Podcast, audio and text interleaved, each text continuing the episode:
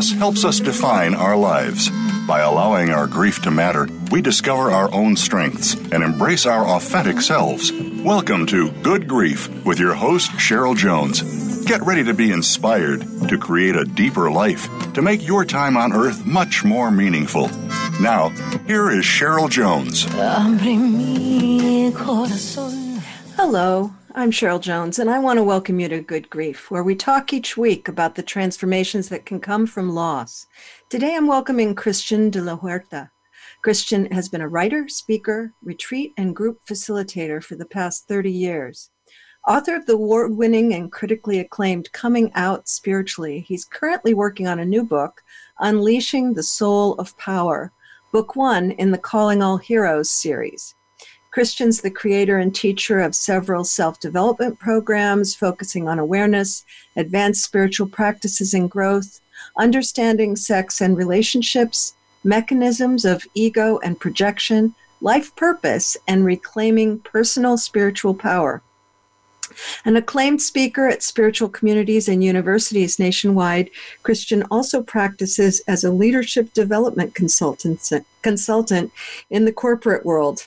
And you can find more about him at soulfulpower.com. Welcome, Christian. Thank you, Cheryl. I'm so uh, happy and grateful to be on uh, on the show with you. I'm very happy to have you. I've I've um, been visiting. I was telling you before the show. I've been visiting some some far back places in my life uh, from reading your book, and maybe the first one to mention is that my father is a minister, and um, so I grew up. Uh, people have all kinds of assumptions about what that means, and some of them are true and some of them are not. But in any case, I grew up in a religious family uh, because of that and left really, really young before I came out.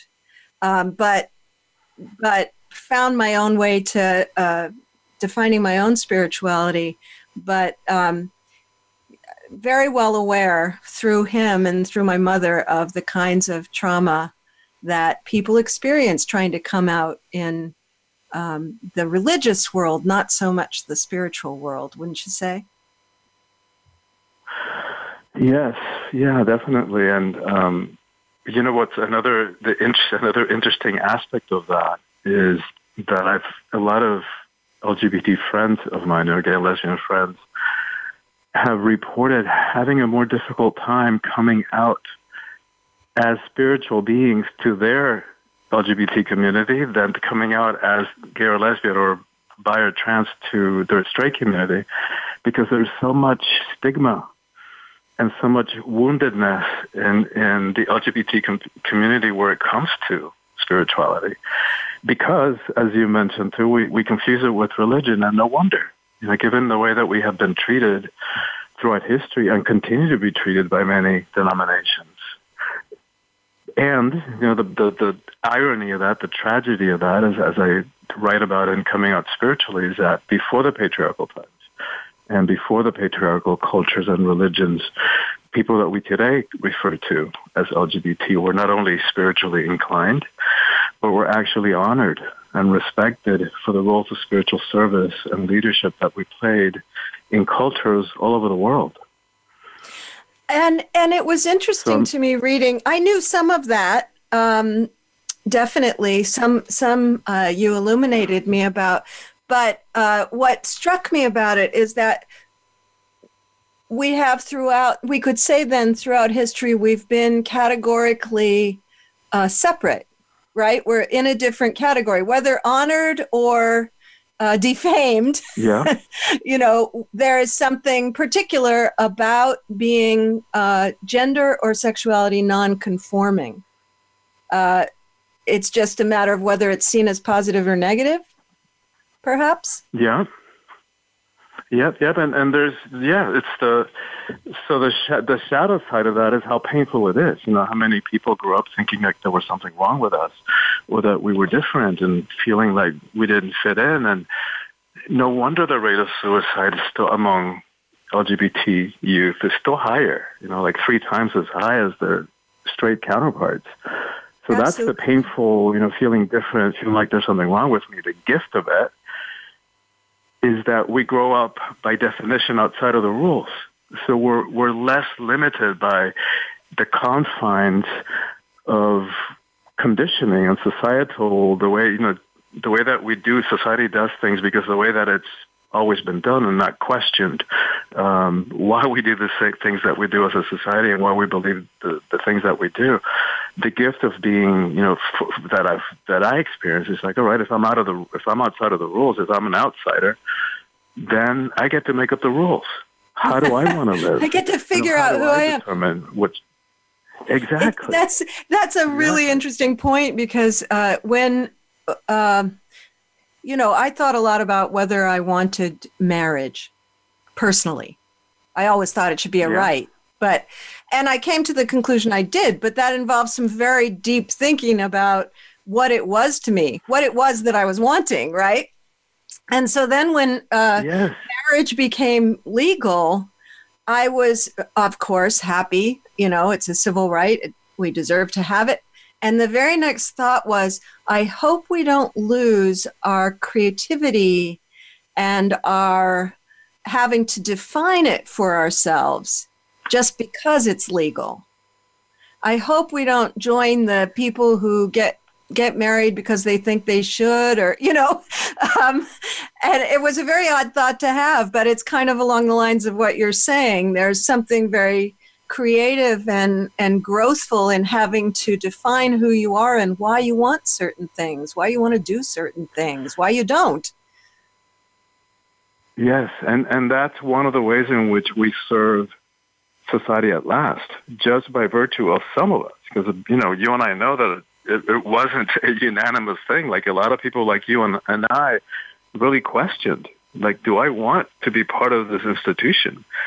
Uh, mm-hmm. But just by virtue of a certain percentage of, of LGBT people wanting to be included in the legal rights, which of course that wasn't questioned, that we were entitled to that, uh, to equal rights as, as much as anybody else. But in terms of the institution, we, like, I didn't know, and I read about this stuff, I didn't even know until this whole conversation came up that marriage for romantic purposes wasn't even around till the late 1800s.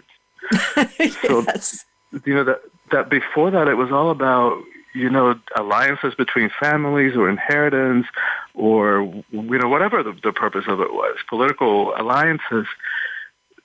So by virtue of just some of us being being wanting to be part of that we're we're forced everybody to look. It's like wait a minute what is marriage about? And what is it just to establish you know like the reason that you and I questioned it I'm I'm assuming for you too is like do I want a part of this patriarchal institution that was Absolutely. about Absolutely. and then, man over woman and property rights and this and that. right. Uh, you know, and uh, over, I mean, many complex thoughts about that.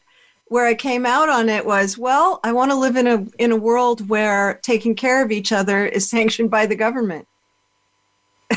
you know. Yeah. And the, and where the government supports that, of course, that's come come more important to me. I just took my half of my wife's social security, for instance, because as her wife, yeah. I can take that and wait to take mine till I'm 70.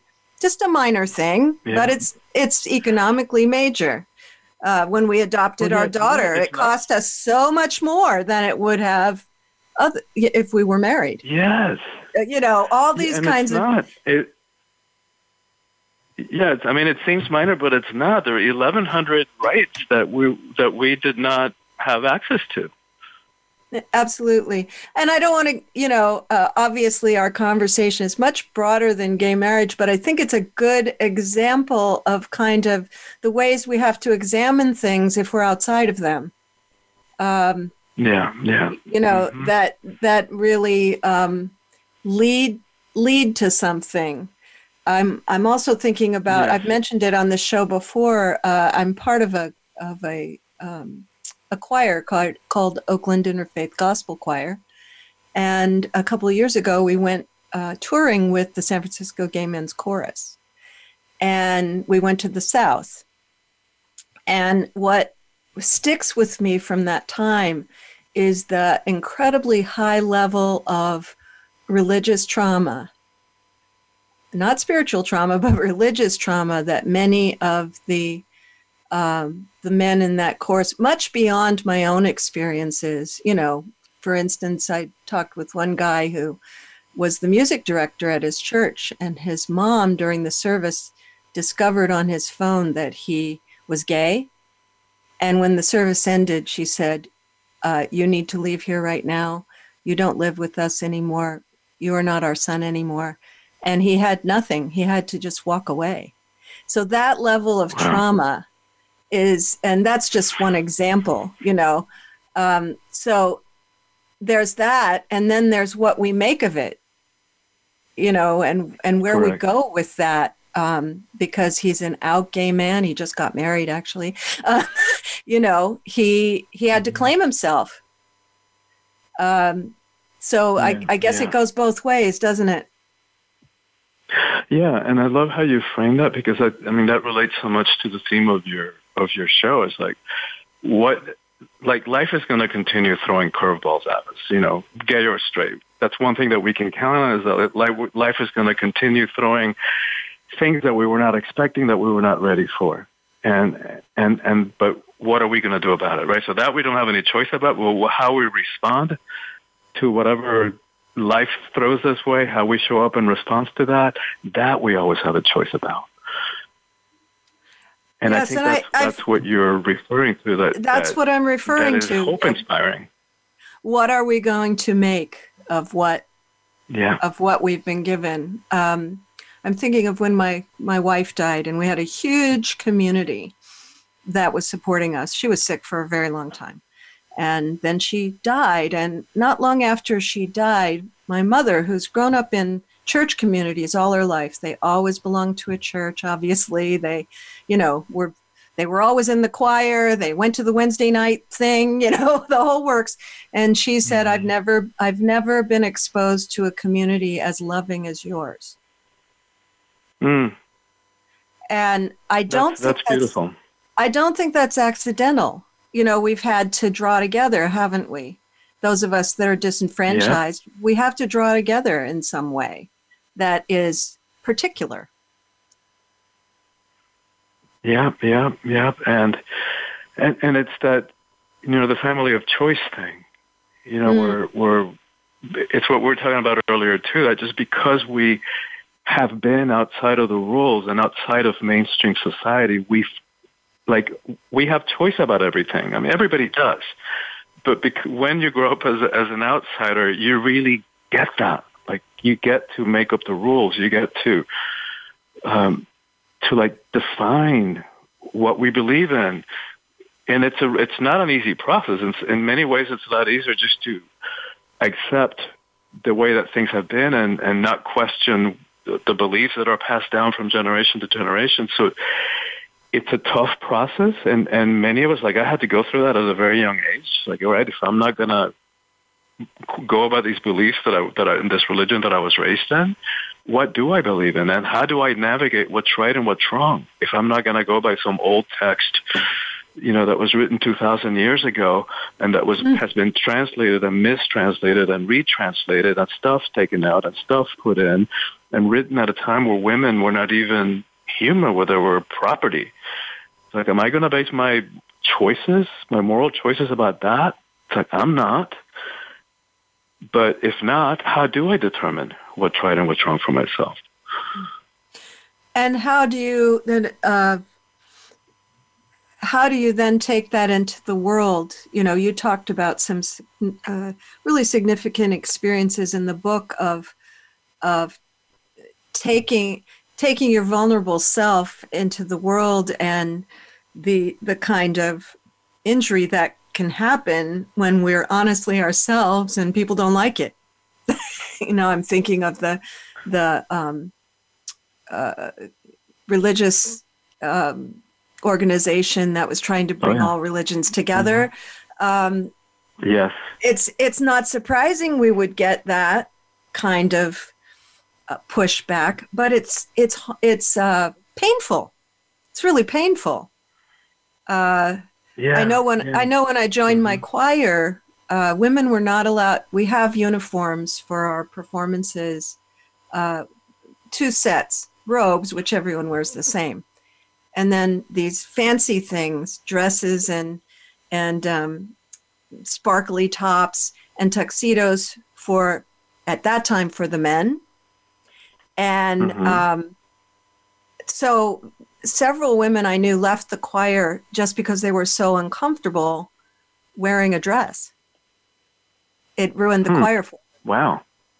Um, you know, dykes basically and uh, so over the years i've just talked behind the scenes to people about that i know this isn't my tradition i'm i'm visiting but it's painful to me that this has happened and then finally some someone came along who tipped it and now it's not that's not a rule anymore but we have to hang in for a while right uh, those yeah, kinds of and by the way i saw the i saw the documentary so I may have seen you in, in the documentary. Gay, oh, um, oh, I, oh, you sure you you probably did, whether you, whether you knew it or not. I have little cameos at few yeah, spots. Yeah. yeah. So yeah. you know, there's. Uh, I I know you just for uh, the sake of the of the audience. Uh, you kept going back. You kept speaking about the need to include us in this larger vision of everyone being included, us being LGBTQ people. And uh, it must have been hard to keep going back and getting those kinds of negative responses, along with the positive. I don't want to make it all negative, but along with the positive. Yeah, no, there were some, there were, and for the, for the sake of the audience, this is an organization, the United Religions Initiative, that was sort of like trying to set up a, like a United Nations for the religions.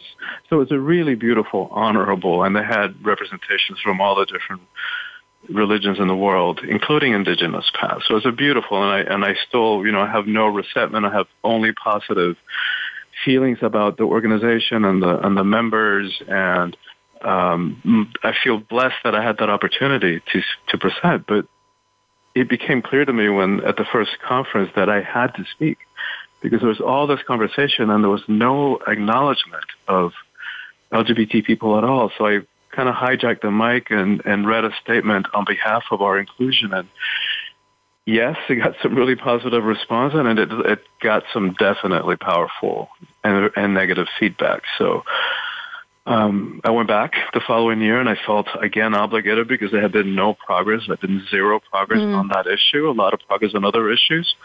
Um, and after the second time, I felt, you know what, I've, I've done, I came here to, to do my job and I did it. And I don't feel like, I feel like for me to continue going back would be counterproductive. And I don't, I didn't want to interfere with the regular work that they were doing, which, you know, just to get people from different religions to to talk at, at the table like and that's good yes, enough. That's great. but, we need but, to do that. yes but then it was so ironic to me and then we're, we're going to go to break as soon as i say this but uh, it was so ironic to me uh, you're not included in the process and then we, we get accused of derailing the process if you're not included mm. in the process you kind of have to break in there's no other way to get in yeah you know I, yeah. I remember that from the days of act up uh, too, which yeah, people have yeah, all kinds of yeah, opinions about. But the truth is, it did do something. You know, the people that do that do shift the narrative a little bit. So let's come back and talk more about sure. that after the break. All right. Listeners, you'll find links to my website, social media at the Good Grief page at Voice America, and you can find Christian de la Huerta at soulfulpower.com. Be back soon.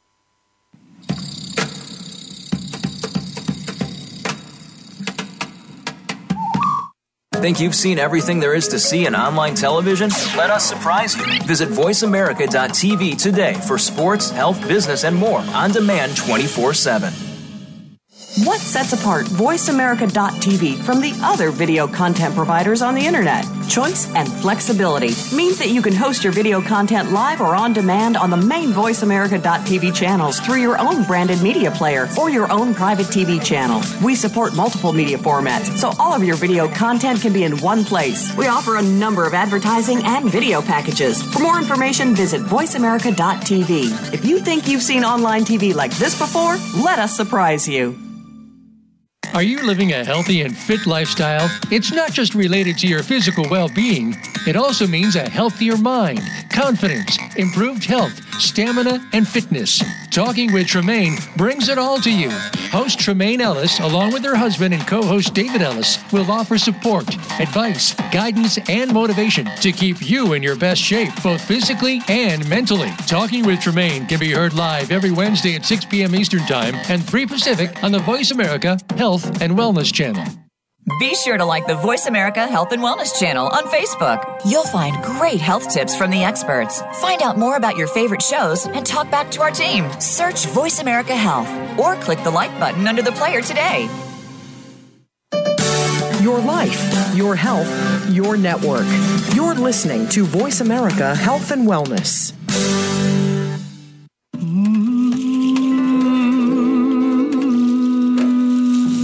Listening to Good Grief with Cheryl Jones. To reach Cheryl or her guest today, please call 1 866 472 5792. That's 1 866 472 5792. You may also send an email to Cheryl Jones at weatheringgrief.com. Now, back to Good Grief. Welcome back. This is your host, Cheryl Jones, and I've been talking with Christian de la Huerta uh, about his spiritual journey, about his book coming out spiritually. And uh, during the break, Christian, you know, you were saying you were glad that I found a way to express my spiritual self. And, um, you know, I guess we could say this is a this in this is an this show itself is an outgrowth of my spiritual journey because uh, I changed so much in that time that my wife was sick, that almost a decade. Uh, and one aspect in which I changed was was uh, having kind of a deep uh, spiritual experience with her uh, that has really informed my life since then. So it's good to make that connection. What was that experience like? That spiritual? W- what was that? You would. Did, were you asking what that was like? Yeah, I'm sorry, you cut out for just yeah, a yeah. second. Uh, so, yeah, you know, you know how these moments in our lives that are deeply painful uh, kind of make you desperate to find some answers. So here, here I was in love with someone who had uh, an incurable disease, who was supposed to die fast, and uh, like they gave her six months to a year. Uh, obviously, that was not the case in the end, but uh, so she had already connected with Stephen and Andrea Levine, uh, Mm-hmm. healing into life and death. You know, they they wrote a lot about um, death and dying in spiritual practice, and we started going together to their workshops. So I think that was one aspect. The the other is to me, uh, it became clear that we were something beyond this experience we're having at the moment. In order to find peace, we had to go deeper. Yeah. Uh, in order to have a life, we had to go deeper, if that makes sense. There, there wasn't, Yeah. there wasn't. If we just dealt with, um, you know, she's sick. Oh my God. I, I mean, we would have been anxious for a decade. And in fact, by the end of that decade, I had found a kind of calm I'd never had before. Mm. Uh, yeah, that's beautiful. you, you know and, and you you got to go you got to go somewhere that's available if we choose to go i don't i don't really like the expression what doesn't kill you makes you stronger because i think it's missing Mhm. a piece the piece is what doesn't kill you makes you stronger if you let it change you Yeah, yeah, something like that yeah. does that yeah. resonate with you Yeah, no, I completely. You know, completely. So much of my retreat work and and with breath work for sure. You know, I talk a lot about that because as a society, we're we're so conditioned to run away from the emotions, all of them, whether it's anger or grief or whatever. And and the thing about the emotions is that what used to be spiritual teaching that everything is energy now we know from physics, from quantum physics, that it's true. Everything is energy, including the body, including the emotions. And we know energy can't be destroyed. So just because we stuff the emotions because we don't want to go there and feel that stuff that's not fun to feel, it doesn't go away. Like it stays in the body and then it gets somaticized and and after years of doing that, we walk around with layers upon layers upon layers of emotional crap, which we then project on each other as we're trying to have a relationship, a relationship in the present moment. So it's all getting filtered, you know, through our, our unhealed past trauma and our lifetime of accumulated suppressed emotions. Mm. How any relationships work boggles my mind because we haven't been taught about how to hold them, how to approach them, how to contextualize them, and we certainly haven't been taught about how to clear this accumulation of emotional crap. So, so there's in spiritual circles, there's so much of this, you know, what I call spirituality light. You know, like everything is love and light, and in an ultimate sense, it is. But if if we are not willing to dive, you know, to delve into the depth of our emotions and the depth of our sorrow, and to give a way to express to express our anger, it's like that stuff is going to get in the way of our relationships, or and it's going to reveal itself through physical symptoms cancer, heart attacks, ulcers. So we've got to find a way to feel those emotions, to not run away from them, not try to medicate them or numb them out, and to find a way to express them that's, that's authentic and that's responsible and that's courageous and compassionate. That really resonates with me. I'm thinking of clients I've had over the years who have very strong and long-standing spiritual practices, but they come to therapy really uh, undone because, in a way, you know, anything that's great can also be used as a defense. so yeah. it's it's possible to use spiritual practice to avoid something instead of to walk through it.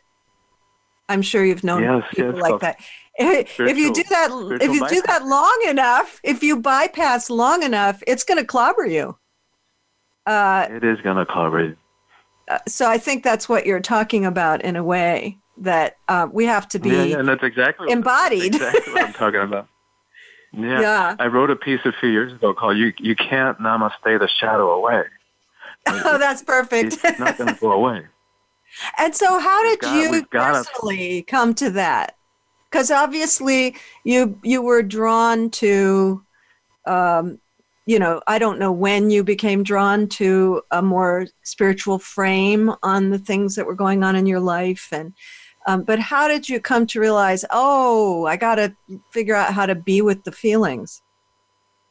How did that come was, about know, and it's interesting because yeah it's very interesting because i come out of the psychotherapy tradition. My dad was a psychiatrist.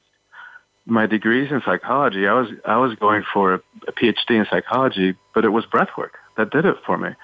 Um, when I discovered breathwork 30 years ago, I jumped tracks. I never went for the PhD because it works so fast and heals so profoundly, and it, and it accesses that trauma and those emotions that have been somaticized and that no longer live at the thought, you know, at the at the mind level because now they live in the body.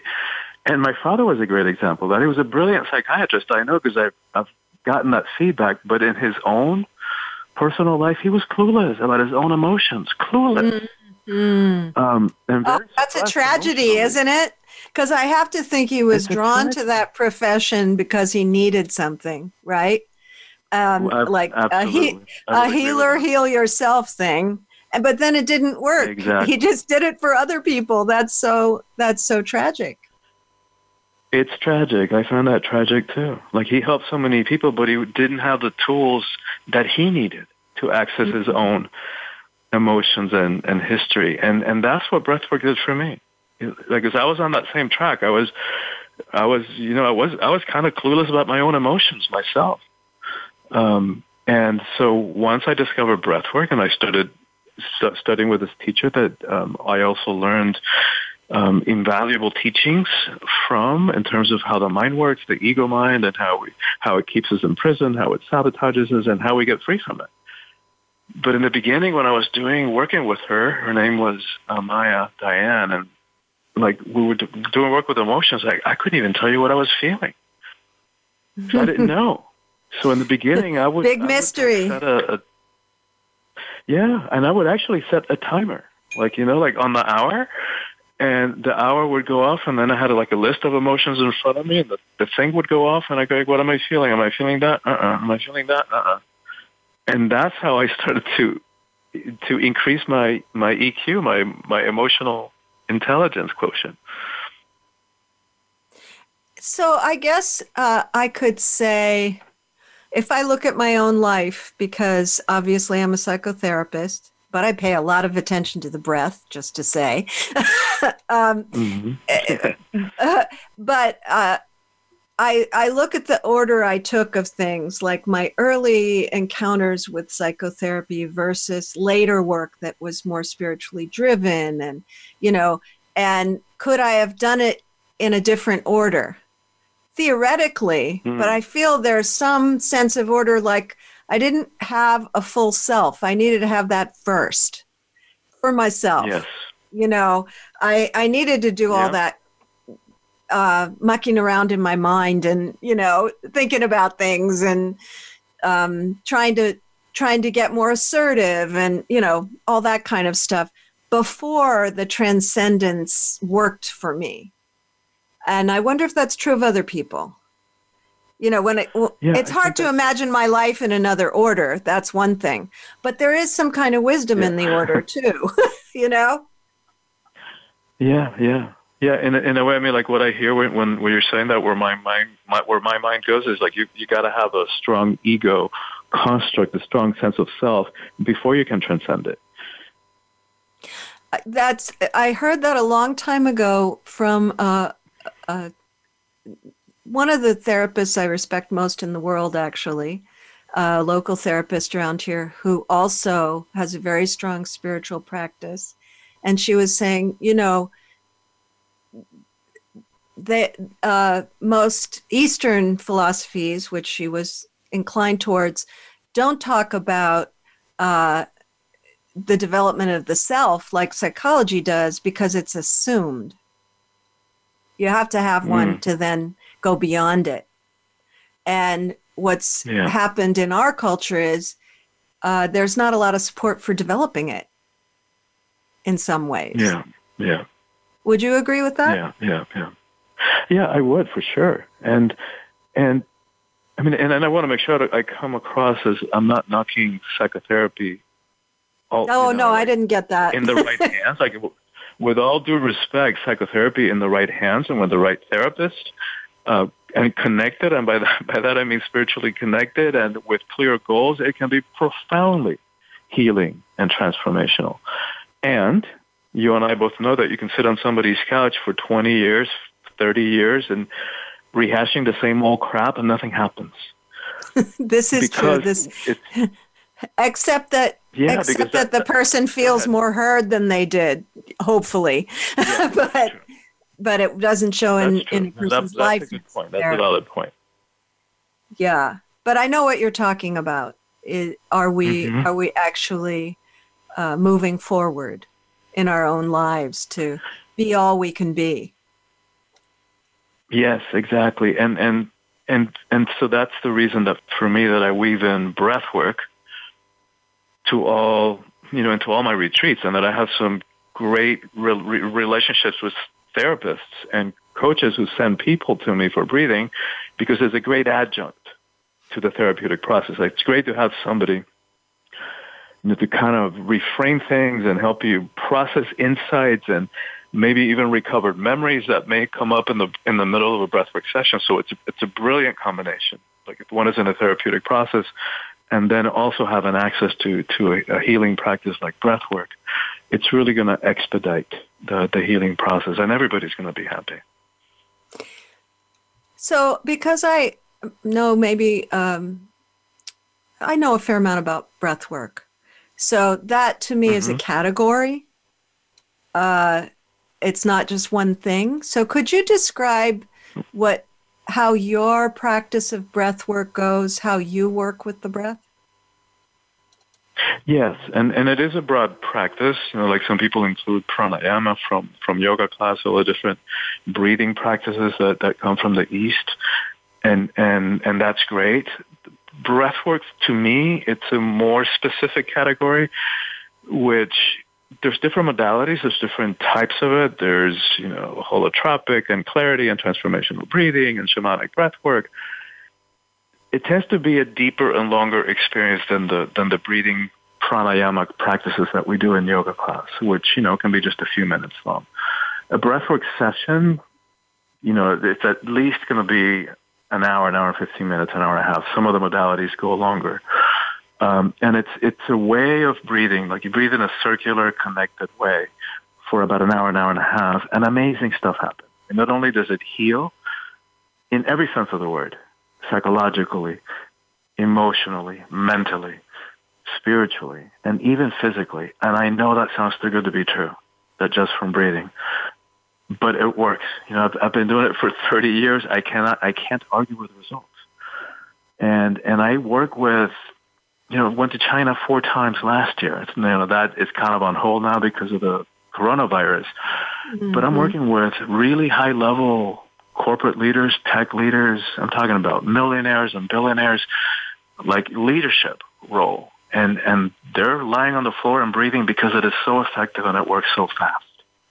Um, and, and gets quick results. You know, it's powerful to me. I'm remembering um, uh, something that Stephen Levine used to say. There, there was a lot of breath work involved in what he did, and there was a lot of laying on the floor breathing. involved. He didn't yeah, call yeah, it breath work, know, but but um, what he said is um, if you if you have a soft belly, which of course is directly related to breath, uh, having a mm. soft belly, you can't lie. You can't lie and have a soft mm. belly, and so uh, somehow that comes to mind when you're talking about uh, people who have power over their other people's lives, right? Uh, who can yes. either can either bring a humanness and an integrity into that, or bring uh, harm into that. Yes. And what a difference it would make if the people in power had a connection to their truer self. What a difference that would make in the world. Oh my God. I mean, oh that's oh that's and, that's pretty pretty intense right now but i think in general at any t- time that would be true and i want to hear your thoughts on that after we get back from our second break just this idea that that you know there's sort of universal healing maybe in opening up to ourselves in that way that you're talking about opening uh, mm, having mm. Uh, having an ability to be with what comes up in our own breath let's come back to Beautiful. that in a few minutes listeners, you can find us both during the break. I'm my website is weatheringgrief.com, or you can get to anything about me on the Good Grief host page. And to find Christian de la Huerta, go to soulfulpower.com. Back after the break.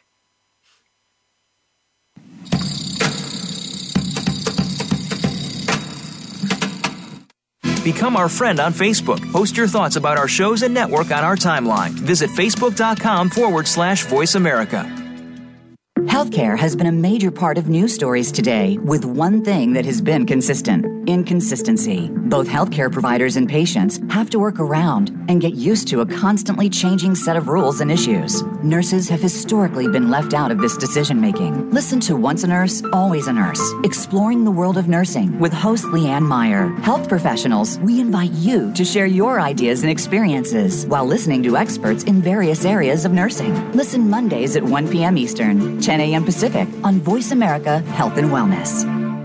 Over 20 million people in America struggle with substance use. This impacts both the people who are using and loved ones who are trying to help. Still, there is hope. Tune in to the Beyond Addiction Show with host Josh King. You'll hear from experts and get the real information you need to understand and assist in change. Change can be hard, it doesn't have to be confusing. Tune in every Thursday at 4 p.m. Eastern Time and 1 p.m. Pacific Time on Voice America Health and Wellness. Opinions, options, answers. You're listening to Voice America Health and Wellness.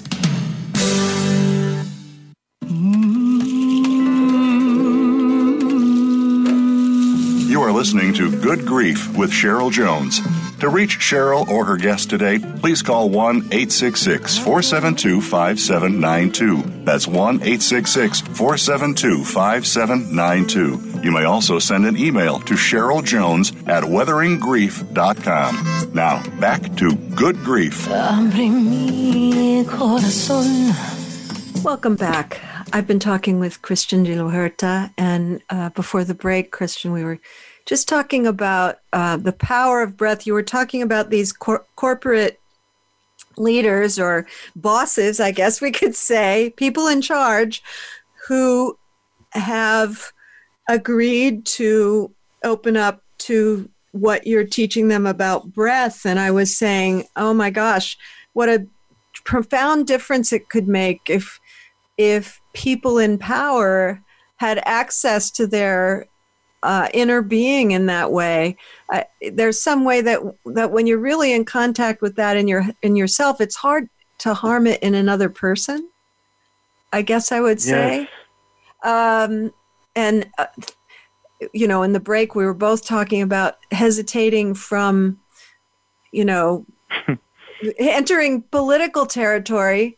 However, I don't think that we necessarily have to to say there there's a lot of disconnection uh, for people emotionally in the world currently. And some of us are in pain all the time and and others are not feeling anything you know are numb. Um, i think that's fair to say would you think?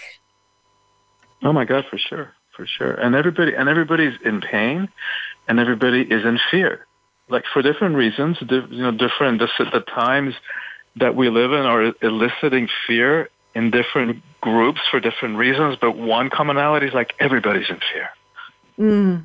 and mm. and part of the reason that that we witness such egregious abuses of power every day. I mean, not only in the political arena, which is non-deniable.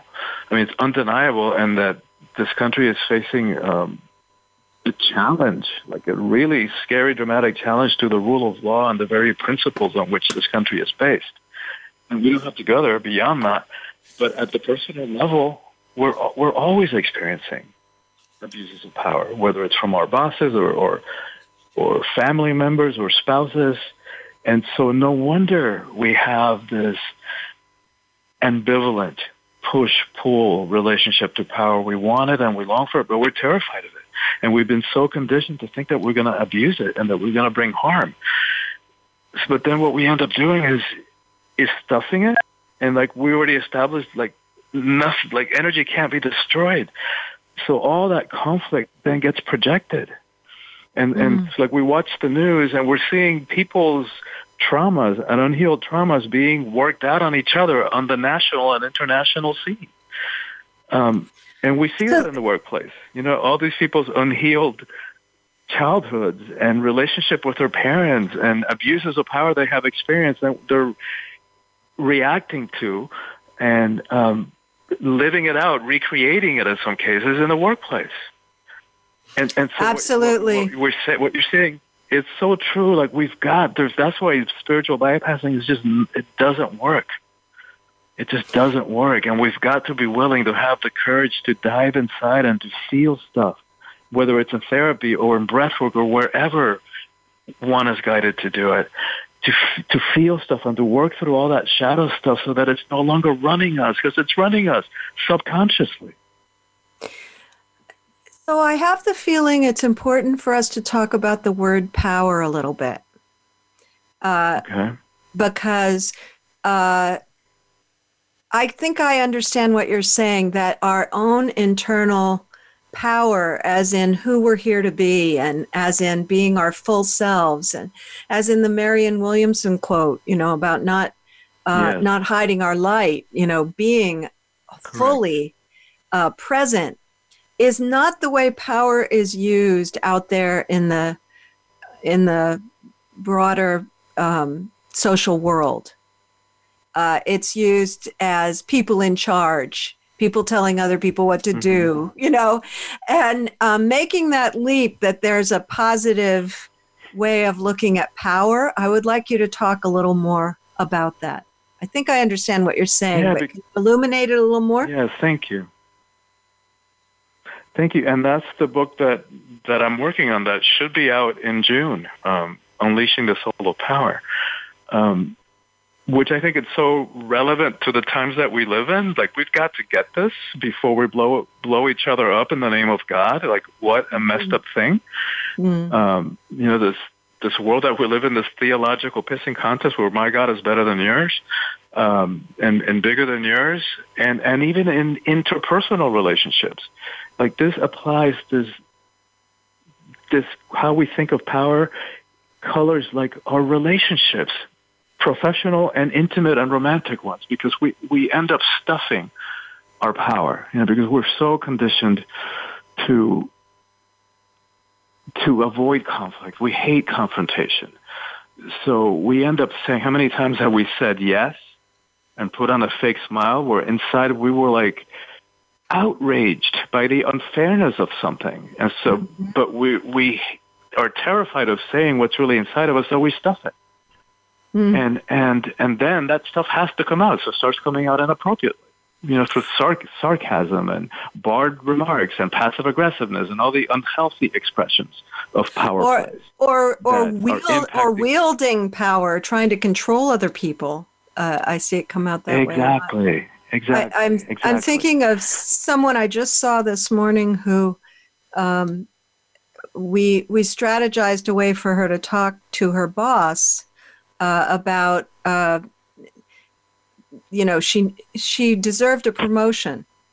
And she was just too terrified to to say anything out loud. So we strategized what she might say all this. Well she actually went and did it. That was usually takes people longer right? But she had mm-hmm. she told me the results which were 100% positive but she wasn't feeling the results because she was so afraid of advocating for herself. you know, she had actually spoken very well. Her boss had said, I'll work on a promotion for you. You know, everything had gone well, but she was so afraid of her own power that she she couldn't register it without some work. Yeah. Isn't that isn't that something? Yeah it's tragic, you know, and, and especially like there's a whole other layer that applies to this when it comes to women. Because of you know the, the misogyny and the oppression of women that has been running this world for the last several thousand years, and, and because of all the societal conditioning and roles that we have taken on, um, and, and you know it's like that's why I do work on women's empowerment because I, I feel that the single most important thing that needs to happen in the world is the empowerment of women. Because to that, we can connect all the other issues that we face as a species. When, when women are in 50% of power, at least we'll have a very different relationship to all of it. To war, to poverty, to hunger, to how, to, to wealth distribution, to, to how we treat the environment, to all of it. Well, but then we can see what that takes from an individual woman uh, trying to live out her own power. Uh, you've got to be very mm-hmm. resilient, don't you? Because you're going to be accused yes. of being all the things that women are taught not to be angry, yeah. um, you know, unfeminine, you know, all kinds of things. That is, that is uh, something good about um, lesbianism that I think I early got to walk away from some of that, you know, because I wasn't going to fit anyway. But um, right. isn't it true exactly. if we look at the women in uh, in powerful positions in politics, they get so much crap back uh, oh that God. they have oh to stand God. up to, and how they do that without oh reacting. It's pretty hard. I imagine. I'm. Yeah. And some of the same qualities that if a guy exhibits them, it's like, oh my God, what a great, strong, kick-ass leader in a woman is like, what a bitch. Indeed. Exact same qualities. Yes. Well, we could spend another couple hours on that probably. But um, suffice and it to say, like for me to use those words. that, oh, it's fine. yeah. Uh, suffice it to say that that's another case in which, just like the way you talked about in your book, um, we have to find our, our kind of deeper, truer self as LGBTQ people. The same could be said of, of women that knowing who we are and and knowing what's true about us and not true about us and uh, uh, being able to be that person in the world no matter what anyone says uh, mm-hmm. is the only way out of that dilemma i, I recently heard uh, oprah winfrey big name but mm-hmm. um, she was saying uh, something about she had been saying to um, stedman her her partner something about being nice. And he and he said, You're not nice. you know, he said, You're generous, you're compassionate, you're loving, but you're not nice, you know. And she was shocked. Right. But I think that it's probably true that to be where she is, she couldn't be over nice. You know, she couldn't do things to be nice. She had to do things to be herself. Yeah. Would you agree with that? Yeah.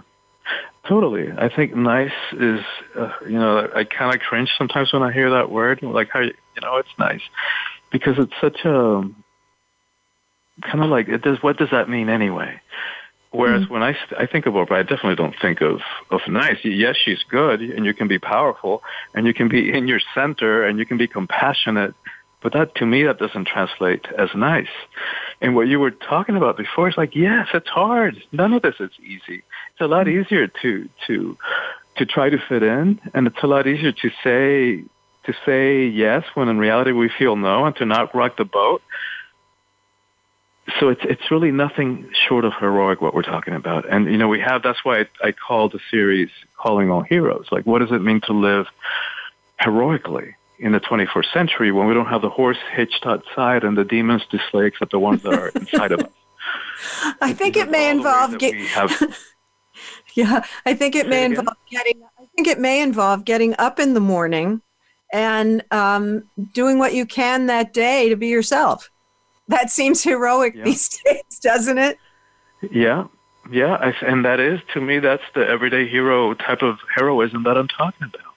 And then on top of that, to do the work of like getting in touch with our past wounds to understand the mechanism of projection and then to start reeling back those projections so that we're not judging over there what it's also inside of us to to understand how the ego mind works and to say no to that to like bust ourselves on our on our power plays and and to understand what we're trying to do when we self sabotage or when we sell out on our power, that's work. And it's nothing short of heroic. It's so worth it because what's on the other side of it is freedom. So freedom is the reward. Mm. And there's a process, right? There's, there's an investment that we have to make. And, and to me, that's nothing short of heroism. I, I can go along with that definition of heroism. Uh, thousand percent if such a thing existed. so, yeah. Uh, I guess just wrapping up here, we have just a couple of more minutes. Um, both of us would be examples of being knocked over by some truth about ourselves we had to come to terms with, and that has been sort of a jumping off point. Yes? Mm-hmm. So that yeah, goes back to sure. what you said in your book about being uh, spiritual leaders, gay people being spiritual leaders. Um, I think it's a really interesting point of view, and I can see the wisdom of it. And I hope uh, I hope people will go look look up your book to find out more about that. Thank you so much for yeah, being with me today. I've enjoyed it. Yeah, thank you so much, and thank you for so much for having me on the show and for for having this conversation. It's such a service that you oh, offer just a space where people can can speak about grief. Thanks. Yeah, I'm I'm happy to do it. That's for sure. Listeners, next mm-hmm. week I'll have Adriana Monique Alvarez. After the stillbirth of her daughter, she became a fierce advocate for mothers who've lost a baby. This has been Good Grief with Cheryl Jones. I look forward to being with you again next week for another meaningful conversation.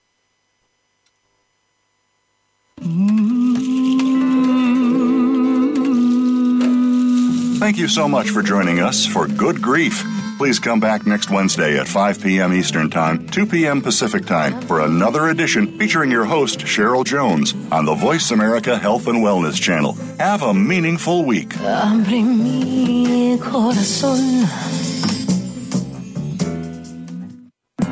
Thanks again for listening to the preceding program brought to you on the Voice America Health and Wellness Channel. For more information about our network and to check out additional show hosts and topics of interest, please visit VoiceAmericaHealth.com. The Voice America Talk Radio Network is the worldwide leader in live Internet talk radio. Visit VoiceAmerica.com. The views and ideas expressed on the preceding program are strictly those of the host or guests and do not necessarily reflect the views and ideas held by the Voice America Talk Radio Network, its staff, and management. Are you living a healthy and fit lifestyle? It's not just related to your physical well being, it also means a healthier mind, confidence, improved health, stamina, and fitness. Talking with Tremaine brings it all to you. Host Tremaine Ellis, along with her husband and co host David Ellis, will offer support, advice, guidance, and motivation to keep you in your best shape, both physically and mentally. Talking with Tremaine can be heard live every Wednesday at 6 p.m. Eastern Time and 3 Pacific on the Voice America Health and Wellness Channel. We're making it easier to listen to the Voice America Talk Radio Network live wherever you go on iPhone, Blackberry, or Android. Down